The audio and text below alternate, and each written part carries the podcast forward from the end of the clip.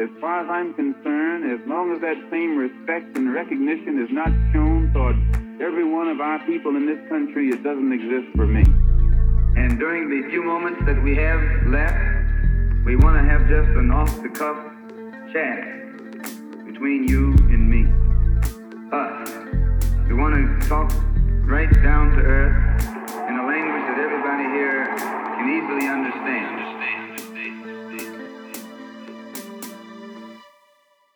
Welcome back to another episode of the Malcolm Effect. Joining me today, it is an honor and privilege to be in conversation with my comrade and friend, Yara Shoufani. Before we get into anything, how are you doing in this incredibly difficult moment? Hey, Momodou, it's good to be back. Thanks for having me on. Hanging in there. It's definitely a tough time. You know, we're all, I think, witnessing a really horrific genocide unfolding and it's a challenging time, but also a time that a mass movement is really being built around Palestine. So, really excited to kind of talk more about that with you today. No, thank you so much for taking the time to speak to me again. Because I feel like a part of part of the work in this moment is, of course, speaking to this moment, speaking to, I guess, some of the misconceptions people have, and speaking to and basically getting our messaging out there. We're fully aware that the Zionist camp are well organized and well funded. So anything that we can do to kind of push our message out there, I think contributes positively. So I guess to kind of lay the groundwork then, October the 7th, a date that everyone, I guess, seems to have etched in their minds these, these days. The liberal media likes us to feign historical amnesia as if to say everything, the culmination of all things evil was October the 7th. So, from your perspective, what is your assessment of what took place of October the 7th until now? I think in order to understand what took place on October 7th, we need to take a step back and challenge the liberal media framing, like you said, whereby history starts on that date. And we know for us as Palestinians, history does not begin on October 7th and that our people have been fighting for their freedom and their liberation for actually over 100 years. The Palestinian people have been struggling against a Zionist state, the Zionist state of Israel, which was placed, created on their land through the backing of uh, Western imperialism, at the time, British imperialism. And since then, the Palestinian people have been fighting displacement, fighting imprisonment, fighting exploitation, all at the hands of the Zionist regime, which is now majorly backed by the United States and US led imperialism, alongside, of course, other actors like Canada and Britain and much of the European world. So, in order to, I think, understand October 7th, we need to think about Gaza and, and what Gaza really represents. We're talking here about a tiny strip of land, the third most densely populated part of the world, with a population of over 2.2 million people that has essentially been held hostage for 17 years inside an open air prison. And what I mean by that is that the Zionist state controls Gaza's air, land, and water. Palestinians cannot leave or enter Gaza without permits from the Israeli government. Israel decides how much food and water enters Gaza. They decide what kinds of resources and building material enter the Gaza Strip. There are limitations on the people of Gaza's medical medical equipment and medicines in general.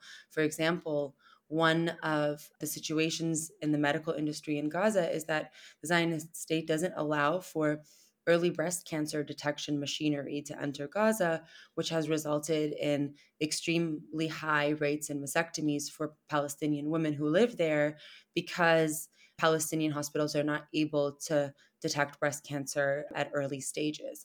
And there's countless other examples and stories that really point to wow. the reality of, of Gaza as an open air prison. And I think what's important for us to understand when it comes to Gaza is for many of us as Palestinians, Gaza is really at, at the center of our world.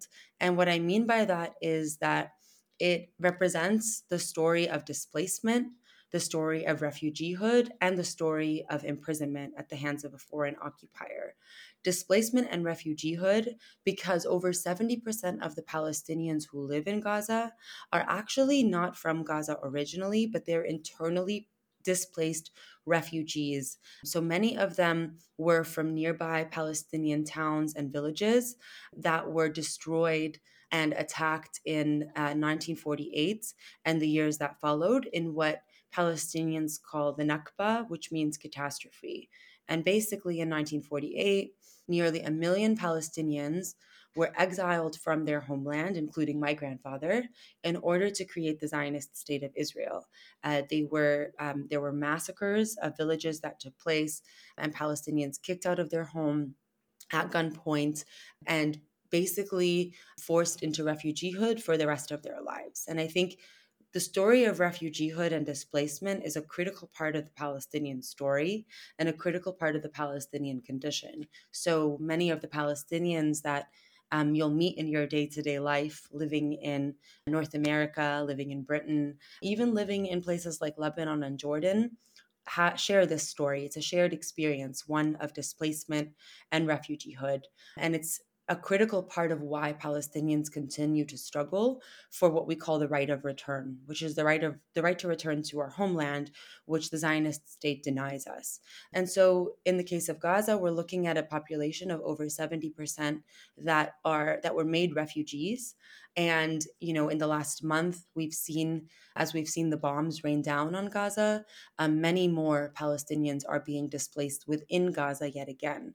But also, the story of imprisonment is a central part of the Palestinian condition because really many Palestinians have been held hostage over the course of the last 75 years since the creation of the State of Israel in Zionist prisons. This story goes actually back to before the creation of the Zionist state, where the British and the Zionist settlers worked together to repress the Palestinians who were you know, revolting against what they understood as early as the 1920s. Palestinians saw that the British, who were colonizing them, who were occupying their land, were facilitating Zionist settlement in Palestine in order to create the Zionist state and Palestinians were engaged in revolutions all across Palestine in the 1920s and the 1930s. The, the Great Revolution of 1936 to 1939 is a really critical one. And the British and the Zionists were colluding in order to throw Palestinians into prison from far back before the creation of the Zionist state. And this was, of course, a tactic, and we know that colonial and imperialist prisons are a tactic to repress those who dare resist colonization and imperialism.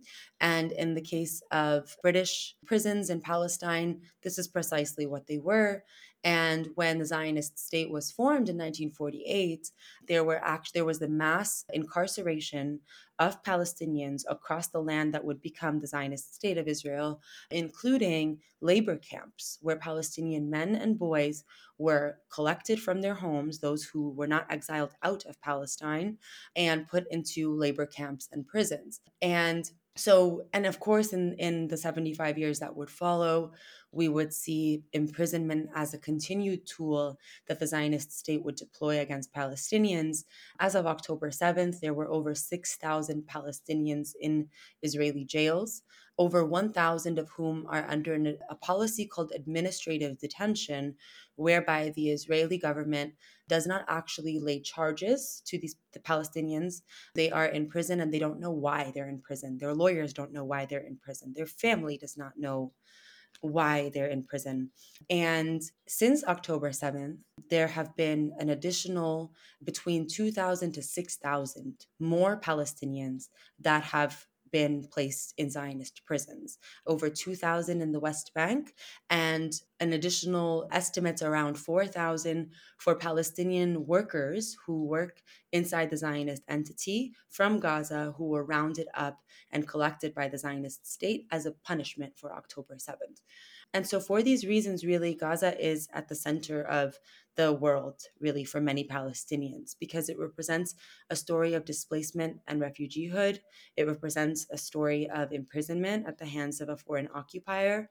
But most importantly, it represents a story of steadfastness and resistance, in that the people of Gaza refuse to abandon their homeland. They refuse to abandon their struggle. They wake up in conditions that are extremely challenging and they choose life every single day. They choose the national liberation struggle. And for anybody who is concerned with anti imperialism, with anti colonialism, Gaza should be at the heart and center of your world too. Thank you so much for that because what you did so brilliantly, and I appreciate it for my own knowledge and my own learning, and I'm sure many of the listeners will feel the same. But what you've done is we refuse that liberal framing as if history begins on that day, but also bringing it into the wider context. For so the same way Palestinians see Gaza, Gaza as representing the things you mentioned. If you just zoom out a little bit, this is why, for the same reasons, Palestine represents and is the litmus test I keep telling people Palestine in this moment, if you care about anti imperialism, anti colonial, decolonial struggle, then it almost as if this is like the final frontier. And, you know, we once again, the way the UN has been voting, the way the US has, you know, jumped in to back Israel in this moment, as well as European countries, we really see that is the bulwark in the region for Western interests, particularly US imperialism. So thank you so much. Well, given that you are so familiar with that history, what do you make of, I guess I'm going to prejudice the answer, of the poor and dismal responses from many quote unquote leftists to this moment?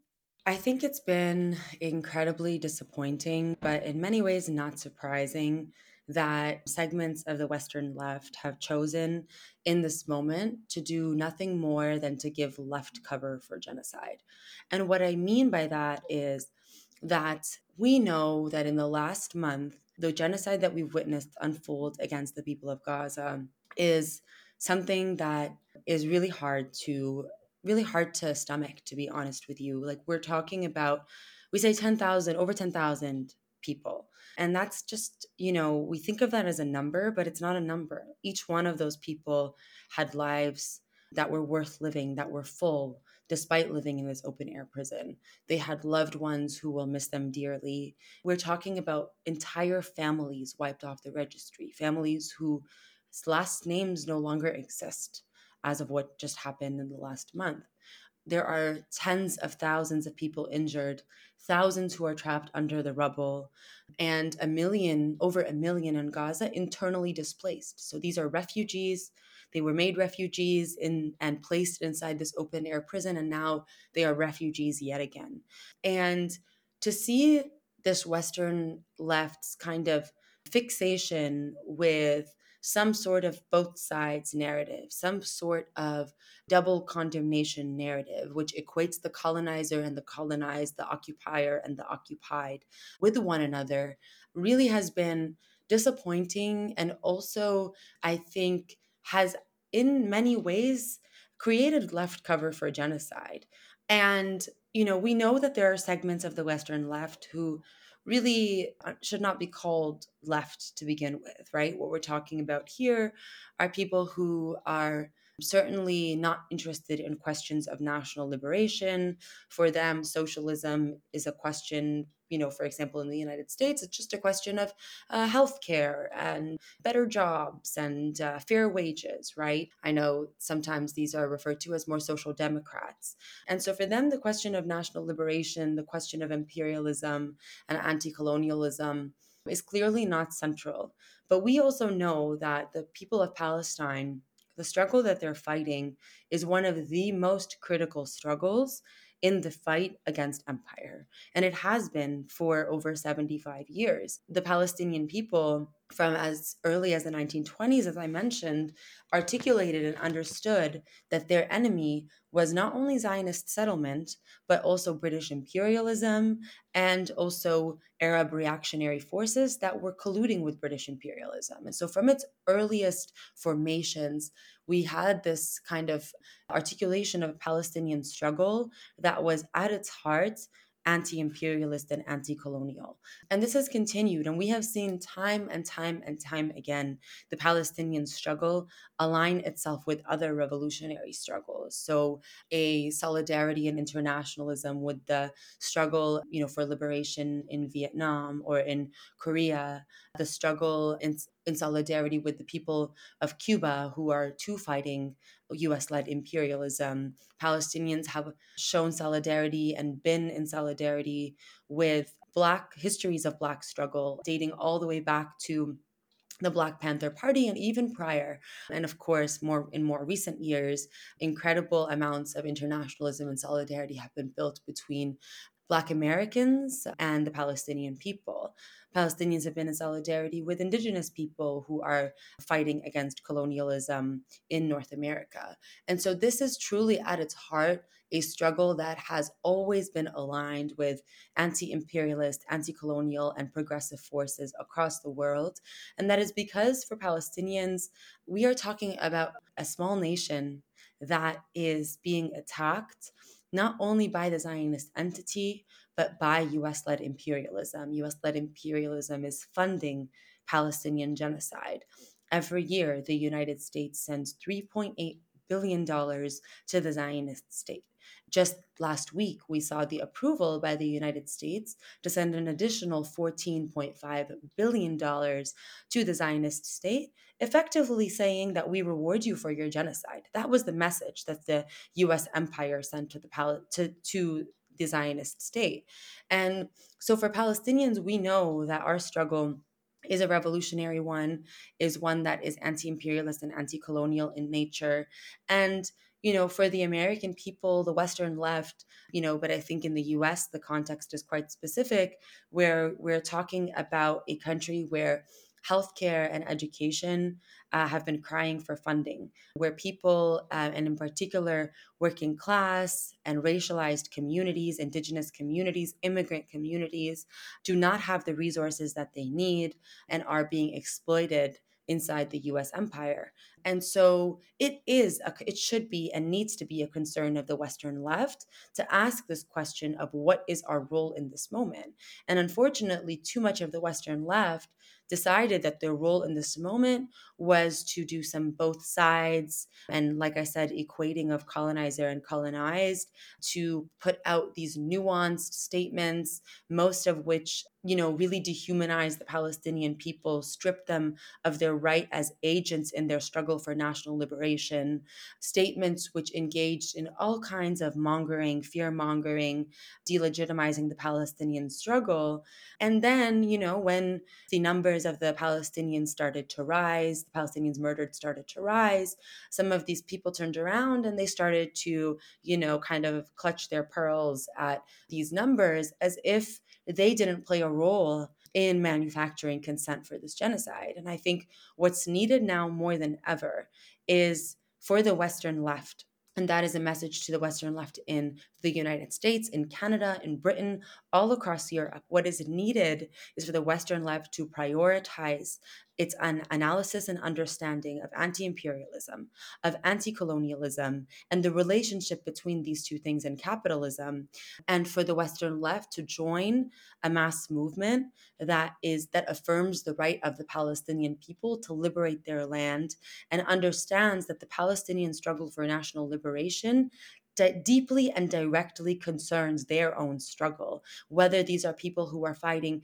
you know if you're someone who's fighting for socialism in the united states you're fighting for healthcare or you know um, better education then the struggle for palestinian liberation concerns you because your government is sending money to the zionist state instead of funding services in your country. Mm. If you are somebody who is truly concerned with the liberation of the oppressed, concerned with overturning imperialism or colonialism, then the, the Palestinian national liberation struggle is critical to you because who better than to support than a tiny nation that is really for 75 years longer has been fighting the most courageous battle against imperialism and colonialism.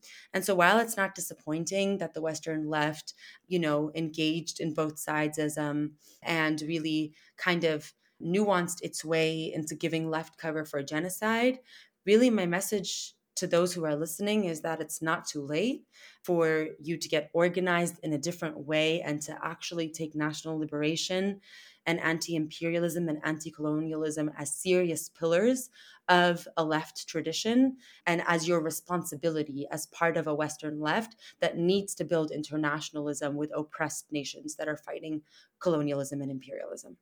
Honestly, thank you once again.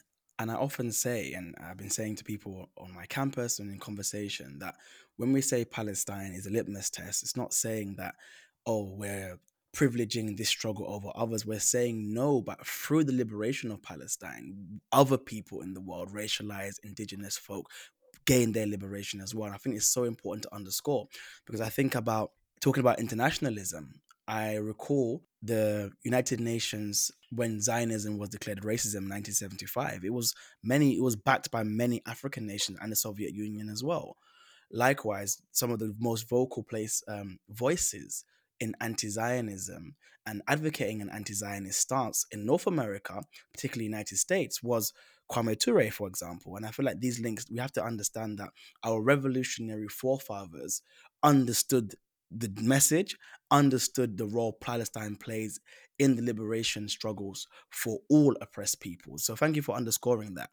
Given that a lot of people who are mobilizing are on campuses specifically, what role do you think those on college campuses can play and should be playing? I think before I get into that, I wanted to just build a little bit on something you said, Momodou, you know, around the global south. I think it's clear in this moment that there are millions of people who are organizing in service of Palestinian national liberation in the global south. And we are seeing we are seeing some of the largest protests across the Arab world and across the global south more broadly. We have seen global south nations recall ambassadors cut ties with the zionist state. And i think at the core of that and and i think you you know you hit the nail on the head is that really when we say that zionism is a facet of western imperialism you know it means that really zionism is an enemy of the masses. It's an enemy of all the people of the global south all of the exploited masses. And i think there's you know something that we've we've heard in particular is there's this this chant that came out in in Egypt, you know, just the, the, in, over these past few weeks, where people were chanting, "In freeing Palestine, Palestine has freed us." And I was reflecting on kind of what that chant means in particular, because the Palestinian Youth Movement, uh, the organization that that I'm with, a member of, is a movement for Palestinian and, and Arab youth, and you know that's because we understand Zionism Zionism's kind of expansionary nature as an immediate threat to the Arab people, right? So we know that while the Zionist entity is colonizing Palestine, is bombing Gaza, it's also bombing South Lebanon in this moment. We know that the Zionist entity has formerly occupied South Lebanon and all of Lebanon, actually. We know that the Zionist entity is currently occupying land in Syria, is currently beating the drums of war against Iran. And so this is a really a facet of Western imperialism in the Middle East that is really a threat to the Arab world and also more broadly a threat to the global south, right? With Zionist, you know, Zionist militias, you know, training para or uh, Zionist state training para reactionary and fascist paramilitaries in Latin America, for example, or Israeli corporations that are exploiting and extracting resources in, in Africa. And, you know, of course, we know the history of Zionist and US as and Canada uh, police state department, you know, there's there's a, a training that takes place for police police forces in these countries uh, that is conducted by the Zionist state. So we understand this to be a really repressive force that is aligned with Western imperialism, US-led imperialism. But you know, when I think about this particular chant in freeing Palestine, Palestine has freed us, that arose in Egypt. I'm thinking, you know, in the era that we're in, which is the era of normalization, right? Whereby Arab nations are either pursuing or contemplating normalization with the Zionist state, uh, the normalizing of relations, the normalizing of business and trade, right? Uh, this is something that historically did not occur, but we know that the United Arab Emirates moved in this direction. Before this, this recent genocide, Saudi Arabia was exploring the concept of normalization. And so when we hear a chant like this, what we understand is that the Arab people stand actually against Zionism and imperialism and are not, they're not uh, reflecting the positions of their governments and the direction of their governments. And I think, you know, in this enchanting or in this chant of in freeing Palestine, Palestine has freed us, it shows us that, you know, even in states that are ruled by US aligned governments, where revolutions are repressed and the struggle for the, that the struggle for Palestine is a struggle that unites us all and actually frees us all from the shackles of imperialism and colonialism. And it's really a reminder that the, there's a shared struggle in our people in fighting against Zionism, imperialism, and also you know reactionary i would say arab states who work in the interests of these these forces but also more broadly global south states that are working in the interests of these forces. And so i kind of just wanted to note that before shifting gears just because no I thank you so much for that. thank you. Yeah and i think on the point around college campuses and university campuses i think this is really a critical point because actually you know, universities are one of the most important places that the struggle has has been unfolding and this is this is historic right? I'm trying to remember if it was che or fidel you know who who said something about you know how the youth are are revolutionary like in, in their hearts they're revolutionary. And, uh, i think that you know it's true that young people are in particular particularly very revolutionary in nature and when they go to universities what they're faced with is a site of struggle really. And it's a place to you know m- many of the universities are have direct investments with the zionist state. Uh, many of the universities seek to repress progressive organizing on campus in particular palestine organizing and we know that Palestinians who go onto university campuses, and not just Palestinians, but our comrades from all walks of life, you know, refuse to buckle to this repression and see the university as a critical place to organize. And there have been so many historic movements that have taken place on university campuses around Palestine. We know that university campuses and students on university campuses have really kind of fought around boycott, divestment, and sanctions movements uh, and resolutions on their campus. I know for me, my entry into Palestine organizing was actually on my university campus. And so it was it's something that we've always really a place that we've always seen to be a critical part of our people's struggle and it's also super important because of the level of repression that we see and it's why it's so so critical for us to support the leadership of students on these campuses who are taking up and assuming their roles as agents of change as people who have a historic role to play in disseminating education about Palestine. You know, many student organizations on these campuses spend so much time, you know, putting together teach-ins, printing resources, and setting up tables and student centers to talk to people about Palestine. It's really an, a critical site of, of education. And we know that the education system that exists on these campuses is in the imperial core is not an education system that is concerned with liberation but uh, yet we see Palestinian students and their comrades coming together with liberatory programs on campuses in order to organize people on Palestine. It's super critical for us to support student organizing in this moment, especially because what also exists on these campuses is major, major, major repression, both by university administrations, you know, who sometimes are concerned about donors.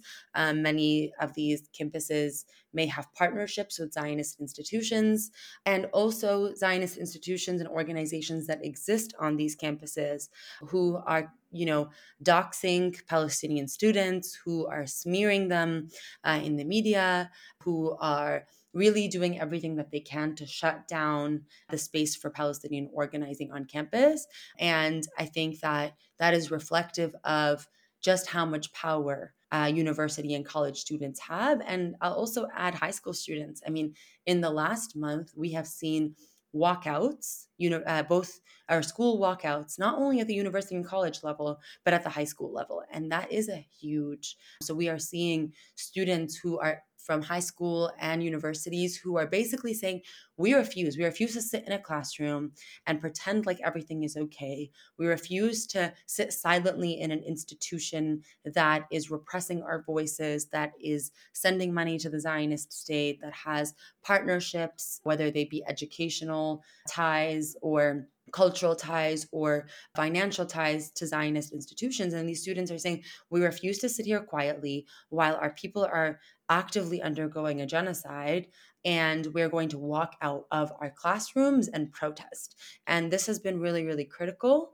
But we've also seen in this moment something I'll share that's happened at my university is a major repression against student unions that are choosing to or that chose to speak up in support of Palestinian national liberation.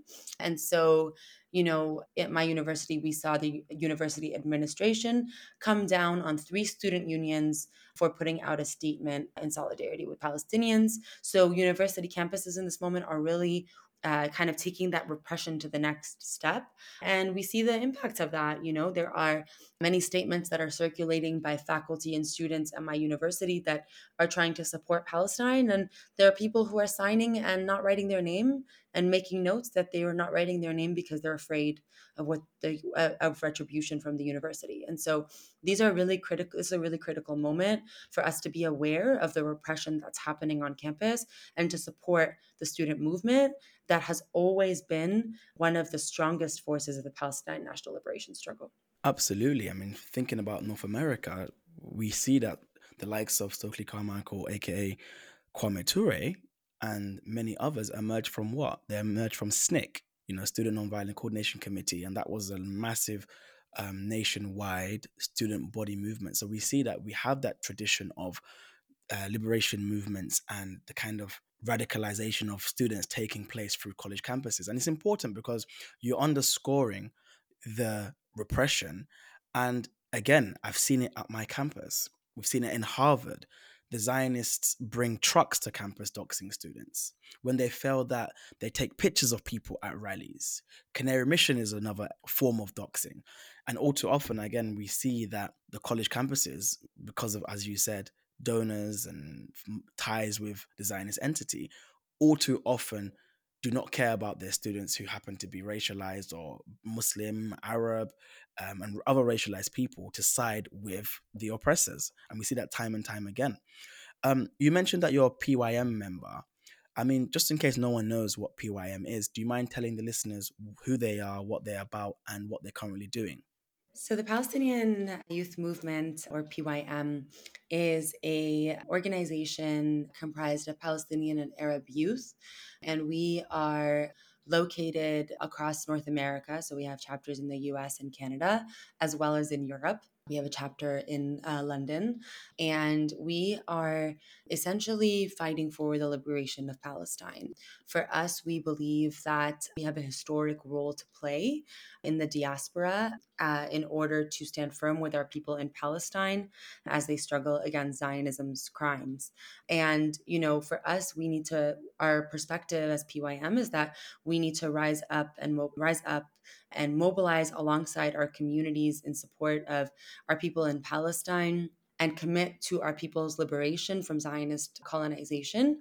And really at the center of this is this a this that we're challenging the idea that our people our youth who are many of us either born in the western world or um, moved here at very young ages this idea that we will forget our struggle right and I think that at the heart of the Palestinian youth movement is this kind of idea that, you know, generation after generation, the Palestinian people will continue to struggle and to fight for their freedom, even when they are in the heart of US empire or in Canadian and, and British uh, imperialist nations, where we are uh, repressed and, um, you know, really they try to make us silent. And for the Palestinian youth movement, a central part of our vision is to kind of combat that by working with our communities, challenging this idea that because we are not in Palestine, that this is not our struggle. On the contrary, we have a critical role to play as Palestinians and, and Arabs in the far diaspora in being agents of our people's struggle, rising up to support our people. And so for the Palestinian Youth Movement, we put on regular actions, protests, educational workshops. We work with our community. Um, we've organized Palestinian festivals and um, all kinds of cultural programming. And so, for us, really at the heart of this is this idea that just because we have been forced off of our homeland, just because we have been severed from Palestine, does not mean that we cannot, and does that, does not mean that we, we have forgotten, and rather, we have responsibility to carry Palestine with us, to fight for it, particularly in the the heart of empire where we we have a responsibility to to play in service of our national liberation struggle. Thank you so much for that. And again you underscored the point of maybe people feel a degree of separation but quite movingly at a protest we had an elderly arab woman said that the only f- thing or the only source of solace she finds in this moment is that with every bomb that Netanyahu continues to drop all he's doing is creating another generation who are willing to fight for the liberation of Palestine. And I think that's absolutely true. So I guess as we're approaching the end, what can we do further to mobilize? It the images that are emerging from Gaza are horrific and bring many people to tears and you know they're quite emotional, emotionally charged. And a lot of the time people feel helpless. I often say we shouldn't feel helpless because the Palestinians are doing everything they can for their liberation. So we should be in solidarity and in support of that. But given that we're not in Gaza and we are in North America, we're facing these acts of repression. What can we do further to assist in this struggle? when you when we started this the this episode and you asked me how I was feeling, I told you I was feeling, of course, like this mixture of sadness and anger and grief, you know, but also hope and that hope actually comes from what I've been seeing over the course of the last month, which is clearly the building of a mass movement that is ready to fight for the liberation of Palestine. And so, you know, kind of to add on that piece a little bit about the Palestinian youth movement, just this past weekend on November 4th, we called for an international day of action. And one of the protests that we organized was a march on Washington, D.C., on the White House, where we had over 300,000 people join us to march on the White House. Yeah, so in the belly of the beast, in the heart of empire, we were able to mobilize and bring together the largest Palestine protest in US history. And for me that's that's huge, right? It shows us that the masses are with us, right? And you know, that protest it was we you know we know where the united states empire stands. We know that the united states will continue to fund the zionist state's genocide of our people. But what we also know is that we can and we have power through building a mass movement to challenge both Zionism and imperialism, to show our power, to organize. And I think that that's what we were able to do on November 4th, not only in Washington, D.C., but all across the world. You know, there was also another protest in California with tens of thousands of people. In Canada, we had three historic protests one in the Toronto area with over 50,000 people, one in Montreal with over 70,000 people, and another one in Ottawa. And all three broke the record of the, mo- the largest protests in these areas on Palestine in history. And so, what we're seeing here is we're seeing a watershed moment for the Palestinian national liberation struggle. We know that no colonial regime is it is able to sustain itself forever.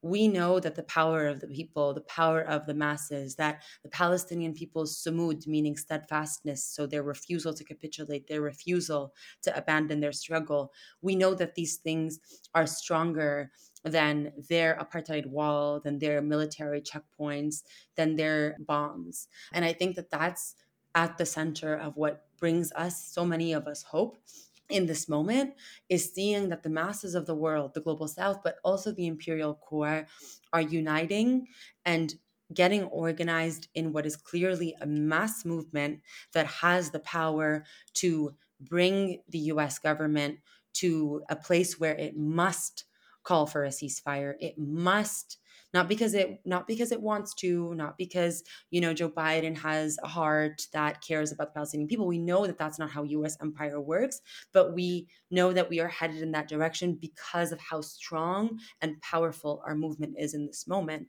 And you know one of the the things that i think is super critical right now is that we see that this is yes this is a moment this is a historic moment but it's not just a moment. We know that we're going to keep organizing. Like if there's a ceasefire tomorrow the you know we still have work to do. There will still be a siege on gaza that we need to fight that we need to break. There will still be the palestinian struggle for national liberation and that is something that we are wholeheartedly committed to and we see the masses of the world joining us in that struggle and i think that that's the thing that's the most you know historic right? The zionist state's sort of illusion of being some kind of democracy in the middle east or some kind of you know um, they say that they're one of the most moral armies on uh, in the world right? And all of this is being exposed as a lie in this moment. All of it. The world is seeing just how brutal this regime is. It is seeing clearly the way in which the Zionist state's existence is predicated on the destruction of Palestinian life. And people are joining us from all walks of life. And I think it's really critical that we continue to organize in order to end the genocide and in order to free our people, to lift the siege on Gaza, but also to free Palestine from the river to the sea. And I will say that on November 9th, but also a few, there will be an additional couple of days that will be announced, you know, in the next few days where we are committing to a international shutdown. What this means is that we are organizing a shutdown of mass industries. We are going to organize outside of political offices. We are going to organize inside all sectors of labor. We've already seen segments of this popping up, right, where workers are refusing to transport weapons that are headed towards the Zionist state. Activists are blocking boats stopping boats from you know setting sail that are you know transporting weapons to the zionist state. We're seeing all kinds of organizing happening and we're going to continue to shut down industries and businesses until our people are free because we refuse to continue with business as usual when the bombs are raining over gaza. And so i really kind of want to urge people who are feeling hopeless certainly we, we we need to hold space for grief right? Like i said earlier we're talking about 10,000 over 10,000 people who are who are you know family you know they're they're loved ones. They are you know it's it's critical that we take a minute and and we sit with the grief. We sit with the horror of what is taking place what zionism and imperialism are doing to our people. But it's even more critical that we look around and we see that the there is a mass movement that is emerging in this moment and that we will be victorious you know? I'll say really quickly Momodou i I've never stepped foot in Palestine. My grandfather mm-hmm. was kicked out of his homeland in 1948 as a 16 year old boy, and he would live most of his life as a refugee in Lebanon, faced displacement from one refugee camp in Lebanon to another, and he spent his whole life waiting to return home. And I am someone who's never stepped foot in Palestine. And I though although my grandfather will not be able to return to Palestine or was not able to, the struggle that I'm fighting is my grandfather's struggle. We are talking here about a generation of people who is not going to abandon their national liberation struggle. And our Sumud, our perseverance as Palestinians, our refusal to capitulate is one that we, you know, that should show the world that that we will be victorious. And that in and of itself should be a call for everybody who is not feeling hopeful in this moment to get organized, to join these mass protests, to stand on the right side of history, to shut down, to join us in, in the shutting down of industries, to join us when we organize our school walkouts, to, to take part in this historic movement. And I think that in and of itself is one that is proof that our people will be victorious because We know that all colonial empires fall, and it is critical that we hold that knowledge as we organize. We know that we are organizing because we know we will be victorious, because we know we stand on the right side of history and we have the masses of the world behind us. And I can't wait to eat shawarma and drink shai bin na'ana in the liberated Philistine, Palestine with you, Yara, and all of us listening, God willing. Thank you once again. Until next time. Thank you so much.